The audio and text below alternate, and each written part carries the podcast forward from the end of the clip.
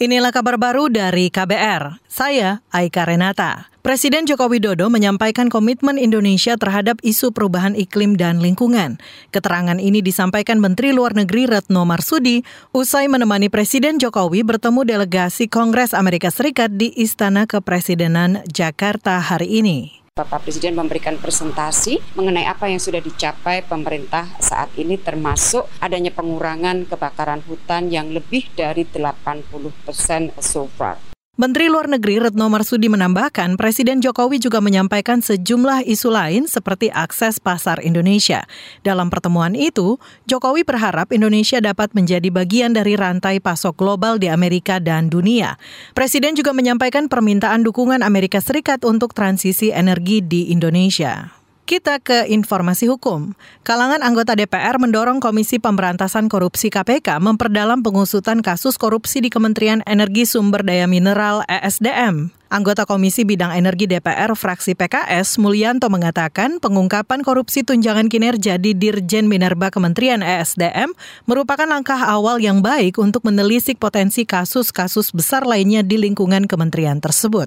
KPK jangan hanya memeriksa kasus-kasus kecil di Dirjen Minerba. Kami berharap KPK masuk ke tengah memeriksa kasus-kasus kakap yang diduga potensial merugikan keuangan negara dalam skala raksasa. Jadi apalagi dengan kasus munculnya kebocoran dokumen rahasia di Ditjen Minerba ini, maka KPK seharusnya makin giat lagi bahwa ini tanda-tanda sebetulnya ada udang di balik batu. Anggota Komisi Bidang Energi di DPR Mulyanto menambahkan KPK mesti berani mengembangkan pengusutan di wilayah dengan potensi korupsi tertinggi, seperti penyimpangan penerimaan negara bukan pajak PNP sektor batubara dan mineral.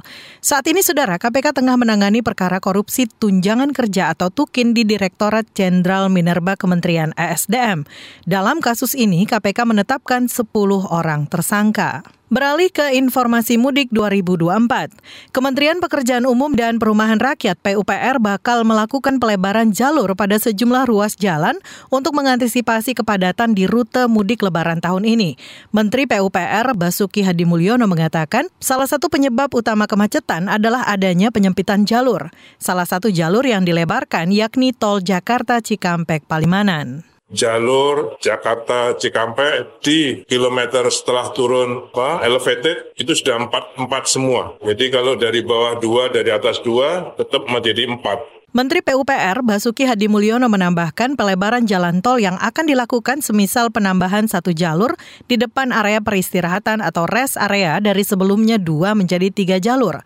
Hal itu diharapkan bisa mengurai kepadatan kendaraan di depan rest area sehingga menjadi lebih lancar. Saudara, tahun ini Kementerian Perhubungan memprediksi sebanyak 123 juta masyarakat bakal mudik lebaran. Jumlah itu bertambah sekitar 37 juta dibanding jumlah pemudik tahun lalu lalu. Demikian kabar baru dari KBR. Saya Aika Renata.